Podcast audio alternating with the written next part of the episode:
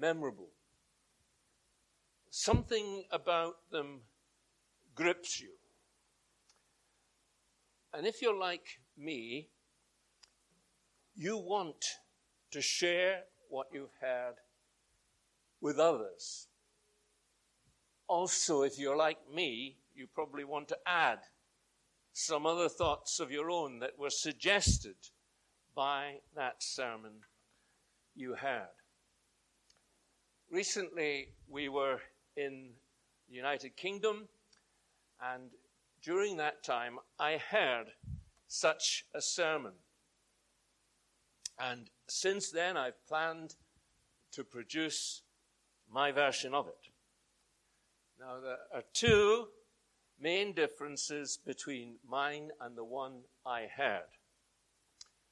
My sermon, at least I hope, is a single sermon.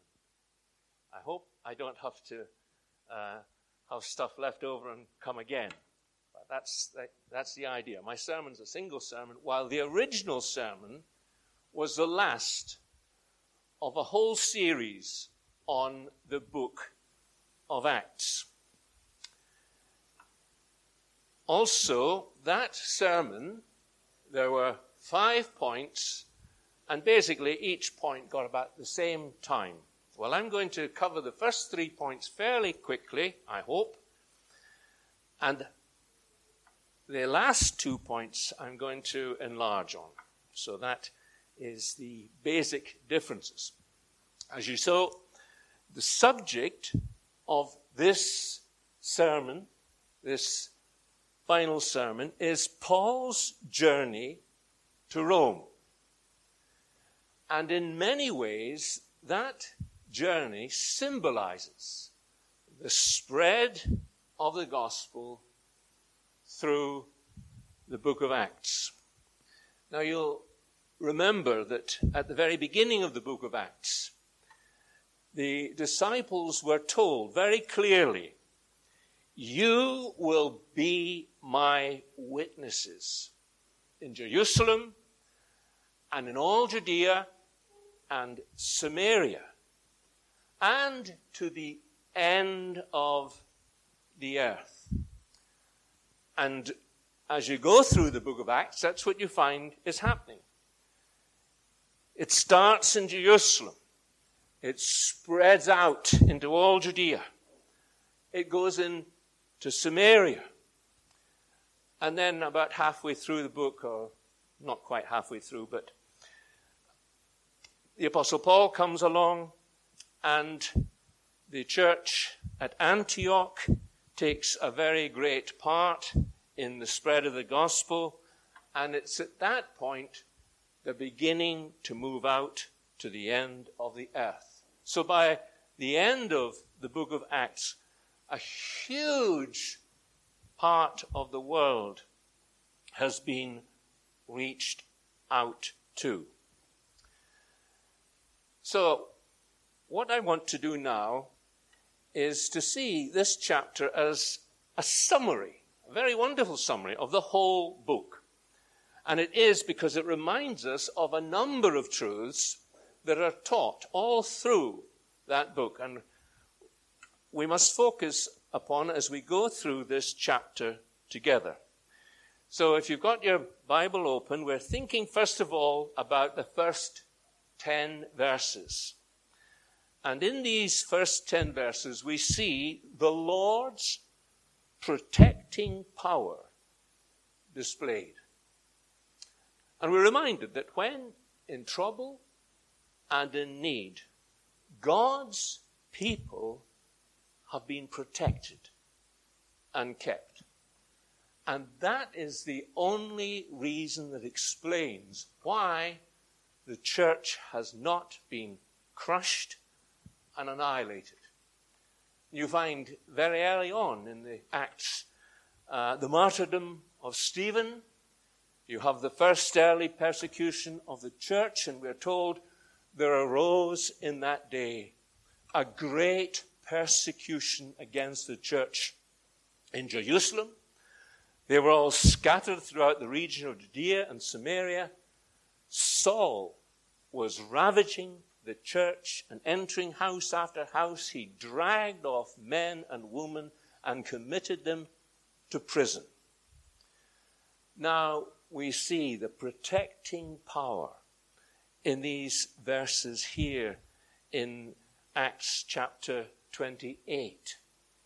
And we're told the native people showed us unusual kindness. Can you imagine shipwreck? And you're absolutely soaking wet. You have, uh, for days, you've not eaten. Uh, you just had a little bit before the, you, you left the ship. But it's a pretty desperate situation. And then you find there's native people that show unusual kindness. They kindle a fire, they welcome you, and they do this because it had begun to rain and it was cold. We see at that point not only was there this kindness, but the Apostle Paul was remarkably kept. He had a snake bite. At least we think he had a snake bite. And uh, for the people looking on, these uh, natives, they, they thought, oh, well, he must be a murderer. He must be a murderer. He's escaped justice, but time has come. And it, it's quite interesting. Uh, a little while later, they change their mind. He's not a murderer. He must be God. He must be a God. Again, we see in this earlier part of this chapter the way in which the healing power of the Lord was displayed. It was displayed, first of all, to Publius's father. But we read in verse 9 that the rest of the people on the island who had diseases also came and were cured. Also, you can note the Lord's provision for all their needs in Malta. They were there for about three months before they moved on, and all their needs were met. And that's another aspect of God's protecting power and care. And we see that all through the book of Acts. And now, nearly 2,000 years later, as James reminded us, nothing has changed. God is the same. The same yesterday, today, and forever. We can go back much further than the book of Acts. We can go back to the desert experience of Israel. Two million people in a desert for 40 years. Where did they get their food from? God provided. And it's the same God who protects and cares for each one of his family, wherever they are and whatever their circumstances may be. And what a comfort this should give us. Whatever our circumstances and whatever their circumstances may be, especially when we think of Christian families and loved ones who may be in all kinds of difficulties or dangers. We're not told that there's going to be no difficulties or no dangers, but we do know that God's going to look after us in these difficulties and dangers. Now, it's certainly true that God is not working miracles in the same way and to such a degree as we see in the book of Acts, but we still have a mighty miracle working God who is caring for and protecting his children wherever they are and in whatever difficult or dangerous circumstances they're in. We see it as we go back to Acts. And the Apostle Paul has just been in a shipwreck. Now, we're very thankful that the shipwreck happened where it did, and they all came to land safely. But that's the wonderful thing. They were protected, they were kept, and they're alive. And then we move on to verse 11 to 16. And there we are told that the Lord's purposes were gloriously fulfilled. Now, our Bibles, our church Bibles, tell us uh, that this, this section is entitled Paul Arrives at Rome. And this had always been the Lord's intention. When Paul was arrested in Jerusalem and went through quite a lot of trials there, one night we're told the Lord stood by him and said, Take courage, for as you have testified to the facts about me in Jerusalem, so you must testify also in Rome. And you'll notice the Lord didn't say when. Because Paul had to go through many difficulties, dangers, and long delays. There were plots to destroy Paul, but the Lord kept him through them all. He was kept in Caesarea far longer than he had anticipated, over two years. And then another three months after he was shipwrecked and landed in Malta, yet the time had come. And in verse 16, we see Paul arrives in Rome. Everything happened in exactly the way God planned it. And that's one of the many examples in Acts of how all God's purposes are fulfilled. Earlier on in the book of Acts, we have Philip the evangelist. He goes to Samaria, and God greatly blesses that visit. There's much joy in that city. And then an angel speaks to him and directs him right out of Samaria into a desert place. And there he meets the Ethiopian eunuch. The Ethiopian eunuch is saved through the ministry of Philip. He goes back to his own country, and thus the gospel spreads. And time and time again, there's opposition to the spread of the gospel, but whatever happens, God always works it for good. I mean, even when Paul and Barnabas split up, and that wasn't a good thing, yet the work spread in two directions rather than one. So, in spite of all the power and malice of Satan, we see God's purposes are fulfilled. I wonder if you've ever thought, as I've thought many times, in the book of Acts, we see a tremendous expansion of the church. We see it spreading like wildfire. And it goes very far. And you would have thought, well, at that rate, the whole world should be evangelized and Jesus should come back in maybe another 70 years. But here we are, 2,000 years on, and it's not happened. But it's all according to plan. God is fulfilling his purpose. And you'll notice that God has many purposes, and sometimes his purposes seem very strange. There's a point in the Acts where the Apostle Paul, in fact, if you look at it, it's a very interesting section in Acts chapter 16 and verse 6 we read, they went through the region of Phrygia and Galatia, having been forbidden by the Holy Spirit to speak the word in Asia. And when they came to Mysia, they attempted to go into Bithynia, but the Spirit of Jesus didn't allow them. Now, we don't know why that was, but there was a purpose in it, and spread of the gospel went on, though at that particular point of time, these places were bypassed. But this, again, is something to encourage us. There may be many setbacks, and there are setbacks. There may be many disappointments, but all believers are part of a much bigger picture. We're not all like the Apostle Paul. There's very few people like the Apostle Paul, but I want you to think of someone uh, much more insignificant. Paul's sister's son. What did he do?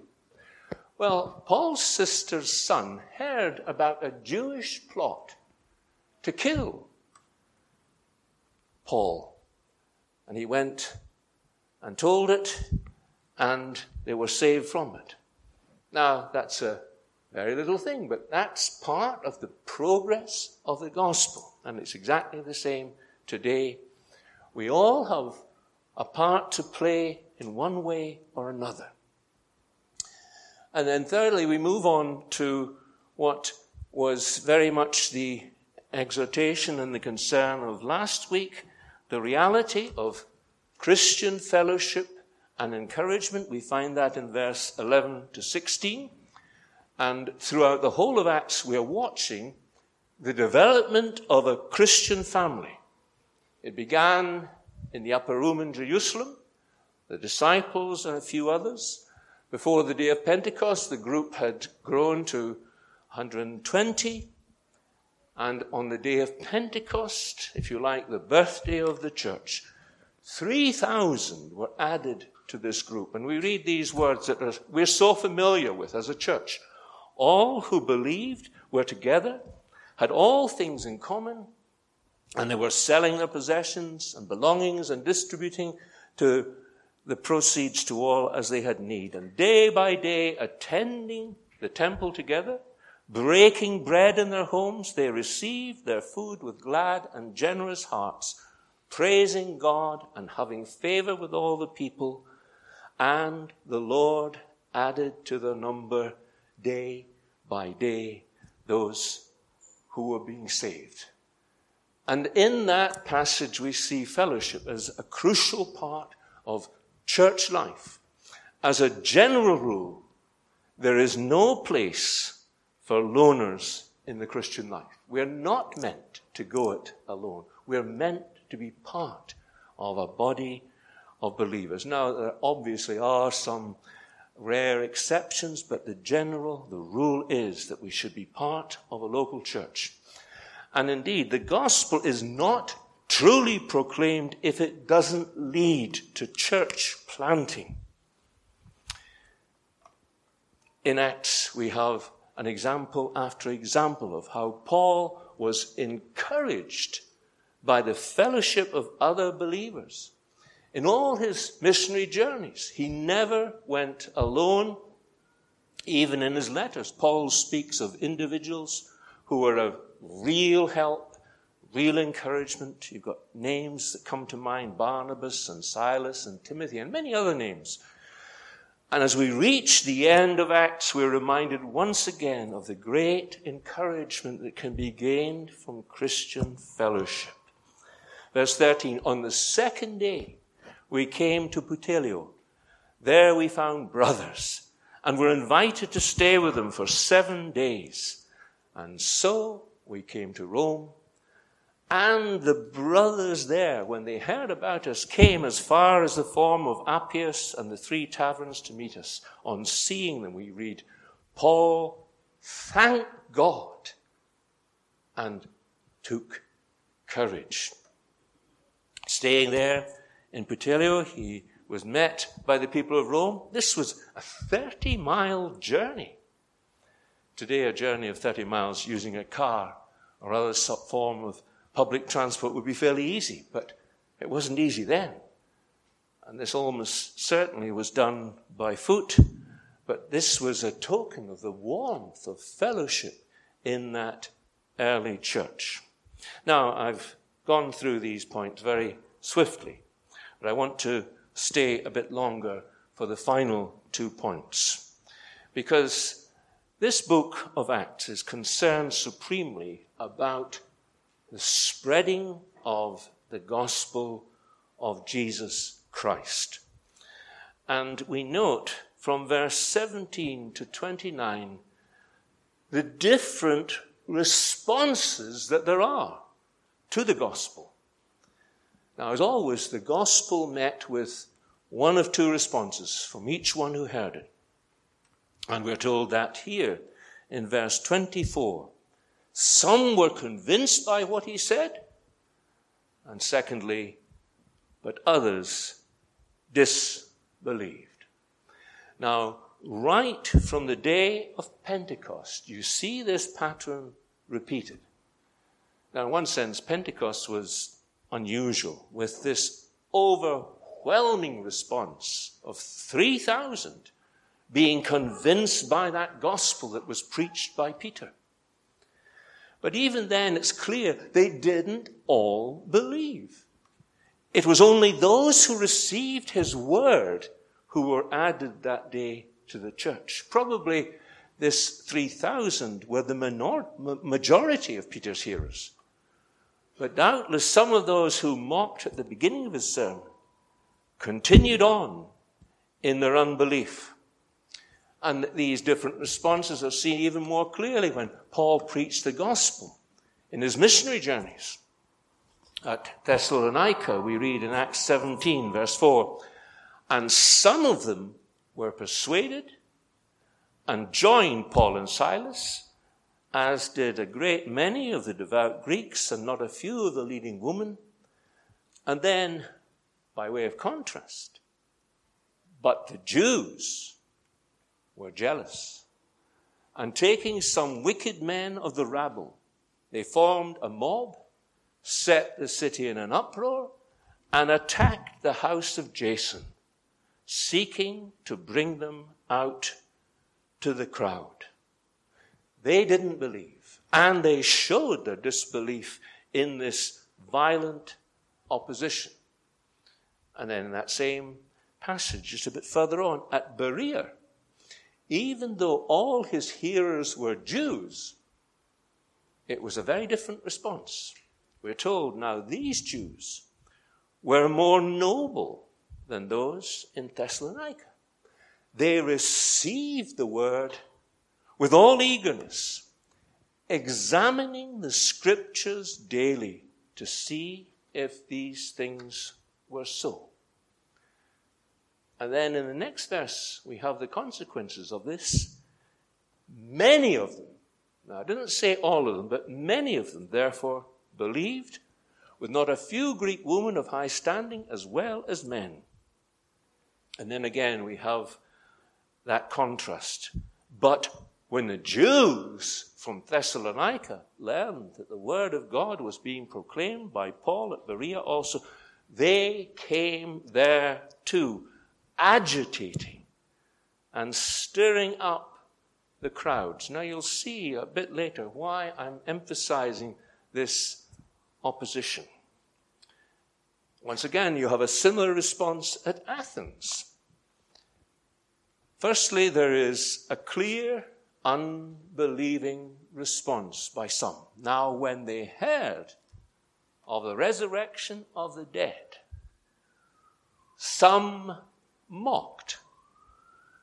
And then, secondly, there was another unbelieving response. Others said, We'll hear you again about this. Now, they didn't mock, as some of them did.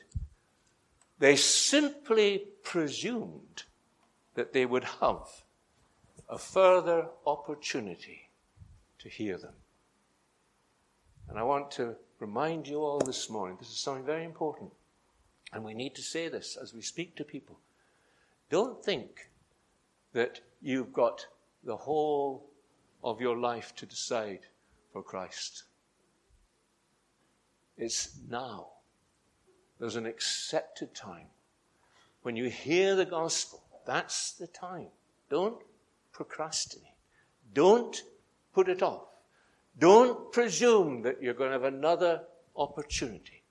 In many cases, that isn't the case. Because we read in Paul's, uh, at that particular point in Athens, we read, Paul went out from the midst. But thankfully, the account doesn't end there. It goes on to tell us of the believing response of another group of those who heard. But some men joined him and believed, among whom also were Dionysius the Areopagite and a woman named Damaris and others with them. Now, these are just a few examples of the two possible responses the gospel produces. Some will believe and accept the Savior God has provided for the salvation of sinful men, and others will refuse to believe this gospel and will reject the Savior this gospel offers them. And that's exactly what happens again in this passage in Acts 28, 24 following. We read that Paul was in his lodgings and these group of people came, Jews, and from morning till evening he expounded to them, testifying to the kingdom of God and trying to convince them about Jesus both from the law of Moses and from the prophets. And there you have it. The division takes place. Some were convinced by what he said, but others disbelieved. And today, almost 2,000 years later, the same division takes place. Some are convinced and believe, while others are not and don't believe. Now, what I want to focus your eyes on is very important. Paul's final words to this completely Jewish congregation clearly tells us the answer why this happens. This was a fulfillment of prophecy. God's word tells us that this is what's going to happen with the good news. The Holy Spirit was right in saying to your fathers through Isaiah the prophet, Go to this people and say, You will indeed hear but never understand. And you will indeed see, but you will never perceive. Now, this prophecy was delivered during the ministry of Isaiah the prophet. For hundreds of years, God had warned Israel that He'd judge them if they didn't repent of their idolatrous ways and disobedience. And then in Isaiah's day, God makes it clear that most of them, not all of them, but most of them, will never repent of their idolatrous ways and disobedience. They've hardened their hearts. They've hardened them too often. And soon they must be judged for that. How will he judge them? Well, they've hardened their hearts. And God is going to harden them even more. So the prophet goes on. This people's heart has grown dull, and with their ears they can barely hear, and their eyes they have closed, lest they should see with their eyes and hear with their ears and understand with their heart and turn, and I would heal them. Now we have at this point something very solemn about the gospel. The gospel is not to be trifled with if you don't respond to the gospel when you hear it, you'll find a process takes place. And your heart will be hardened. You'll hear it again, and it'll make less impression on you until you can hear it and hear it and hear it, and nothing changes. And that's a very serious matter.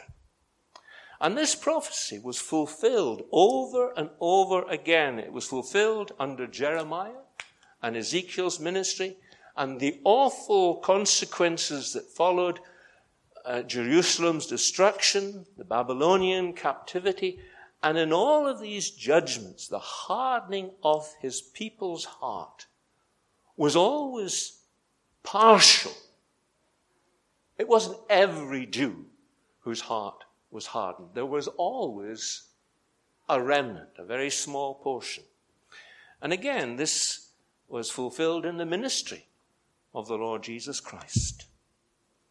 You remember the words, and we've done them not so long back in John's Gospel. We're told at the very first chapter Jesus came to his own, and his own people didn't receive him. Now, that doesn't mean that everybody in Israel rejected him. Praise God, there were some that did receive him, as the next verse goes on to say. All who did receive him, who believed in his name, he gave the right to become children of God.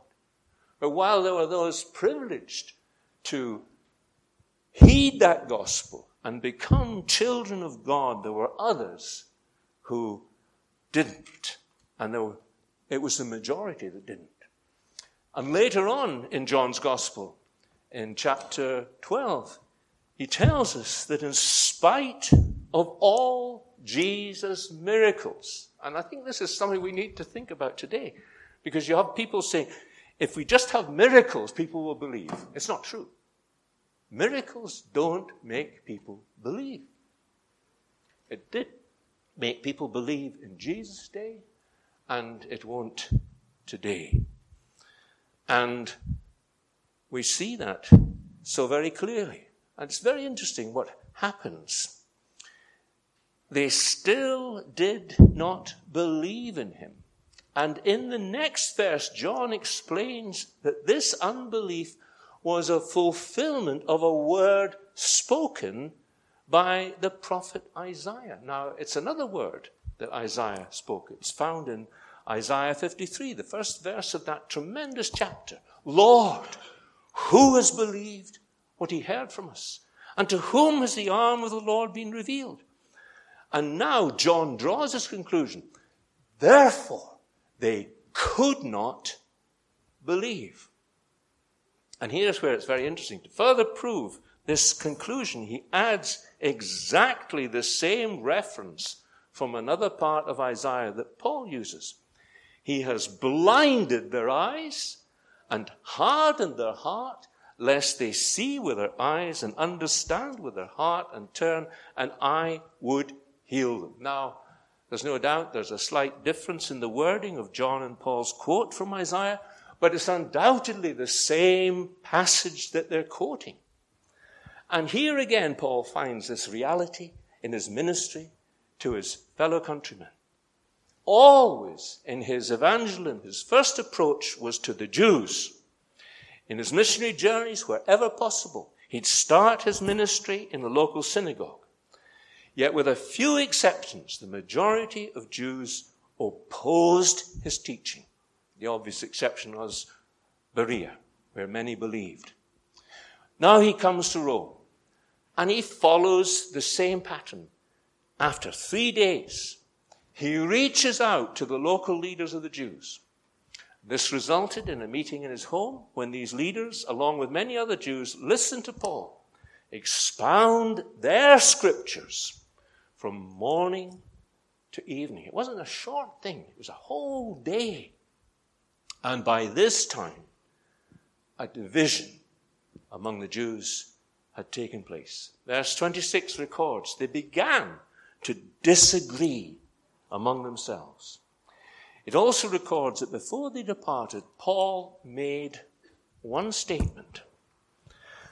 And this one statement actually falls into two parts, and so far we've only thought about the first. The unwillingness of the majority of Jews to believe the good news Paul proclaimed was a fulfillment of Isaiah's prophecy.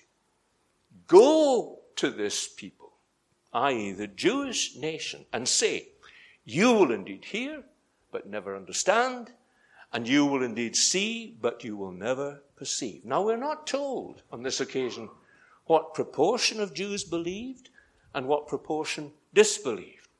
What we are told is that God, not man, determines who will or won't believe. God, not man, determines who will believe. And so I would remind you, as we are involved in the same task of seeking to spread the good news, we don't try to trick people by telling them, it's up to you. Everything depends upon you. It doesn't depend upon you. Unless God comes and wakens the sinner, he'll stay in his sinful sleep until he wakes up in hell. And we've got to recognize this. We need God, the Spirit, to come and convince people of these truths. And Paul makes it even clearer in this second part of his statement. It's as if he turns to these Jewish unbelievers and says, In your foolish pride, and he loved the Jews, he wanted to see them saved. In your foolish pride, you reject this salvation of God. But don't forget, this is not a salvation that is only offered to the Jewish nation. Let it be known to you that this salvation of God has been sent to the Gentiles. They will listen. And from his own experience, he could have added, yes, they'll listen, they will understand, they will believe, and they will be saved. He'd seen it time and time again. But there's a fifth point, and that's the final point. We see Paul, and I think to me this, this could be a sermon on its own, but it won't be.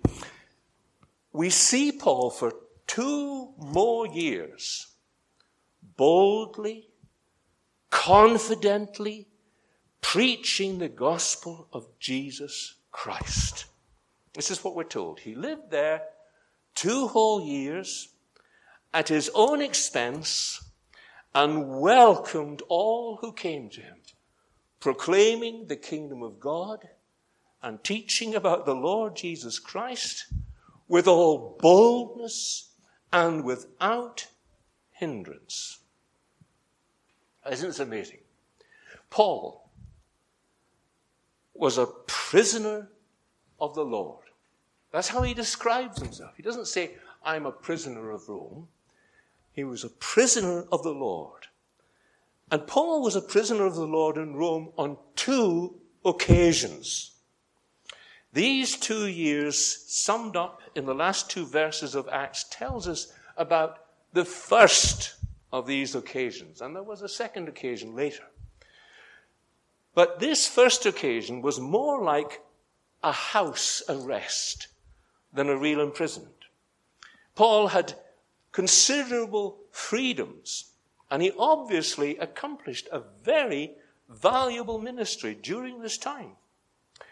And you'll notice that there's a similarity and there's a major difference between the first part of his ministry, as described in the earlier part of Acts, and this second part, as described in these last two verses of Acts. First of all, the similarity is in the aim of his ministry. It was exactly the same it was accomplished using the spoken and the written word to proclaim the kingdom of God and to teach about the Lord Jesus Christ. In both ministries, Paul wrote to churches. In the earlier chapters of Acts, it's generally agreed that Paul wrote letters to the church in Rome, churches in Galatia, the church in Corinth, the church in Thessalonica. But what we can so easily forget is that during Paul's two year house arrest in Rome, it's generally agreed that Paul wrote to the church at Ephesus, the church at Philippi, Colossae, and one to a man called Philemon. So a major part of his ministry was a spoken, preaching one. But it's at this point we need to notice an important major difference between these two periods of ministry. In fact, there are at least two differences. Firstly, Paul's earlier ministry was that, if you like, of a roving evangelist. He was sent out by the church at Antioch. And he, along with others, traveled many, many miles. It was no easy business. But in his house arrest ministry, there was little, if no, traveling. God sent his congregation to him. Now, apart from the initial crowd of Jews, we've got no idea of how many he ministered to in this way. What we do have is a wonderfully suggestive phrase with regard to Paul. We are told, and I think this is lovely, he welcomed all who came to him. And I love that phrase because it tells me how conformed the Apostle Paul was to his Savior. As I read that phrase, I immediately thought of these words you have before the parable of the prodigal son. We're told, now the tax collectors and sinners were all drawing near to hear him. That's Jesus. And the Pharisees and the scribes grumbled, saying, This man, and they were condemning him for this, this man receives sinners and eats with them. The same was true of Paul. Didn't matter who came to him. He was there. He welcomed them and he spoke to them. And I find that that is something that not only do I love, but it challenges me. And it should challenge all of us. May we seek more and more to follow his example.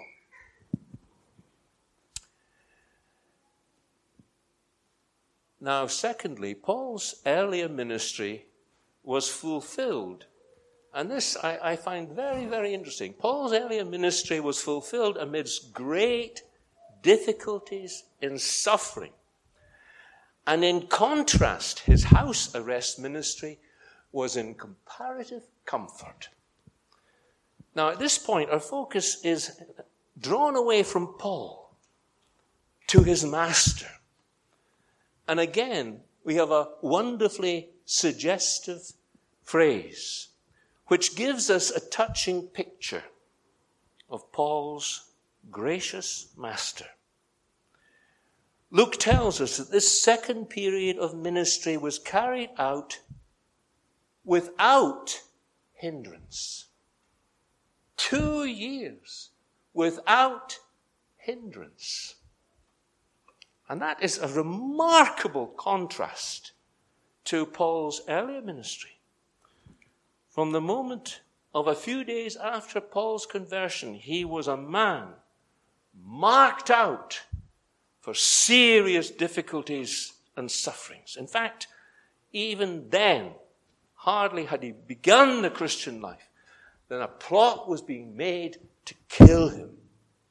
Now, there's no time to focus on that point, but I find it a great comfort to know this.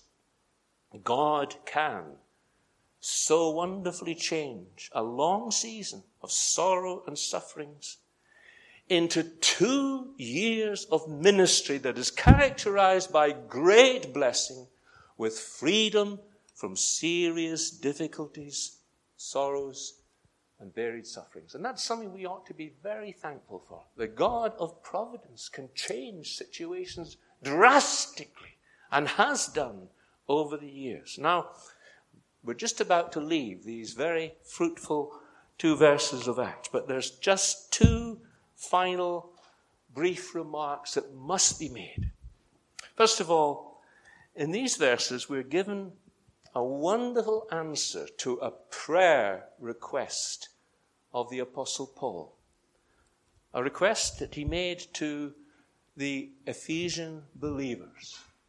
And it was a very specific request. You'll find it towards the end of uh, Ephesians chapter 6. He says this that words may be given to me in opening my mouth boldly to proclaim the mystery of the gospel, for which I'm an ambassador in chains, that I may declare it boldly as I ought to speak. And how did Paul proclaim the gospel in Rome? Maybe often just to a handful of people. And it's always more difficult to do it to a handful of people. With all boldness. And I want to leave this thought with you. God still answers such prayer. And may we pray likewise. We need God to give us this spirit of boldness, particularly in face to face contact with people we long to be saved. Boldness, not brashness, boldness. Willingness to tell people the situation as it really is. To show them their need and to show them the wonderful Savior that God has provided. And then finally, as James has already done with his children's talk, ask the question why does the Acts end so abruptly? It's a funny ending, isn't it? Two years compressed in two verses. And it's done like that simply because it is an unfinished story. The book is generally titled The Acts of the Apostles though it's doubtful that that's really the best name for it. The apostles have all left the stage of human history. But the God who was with the apostles lives on and continues. And this God is still sending out men and women to spread the good news. God of Acts is still with us.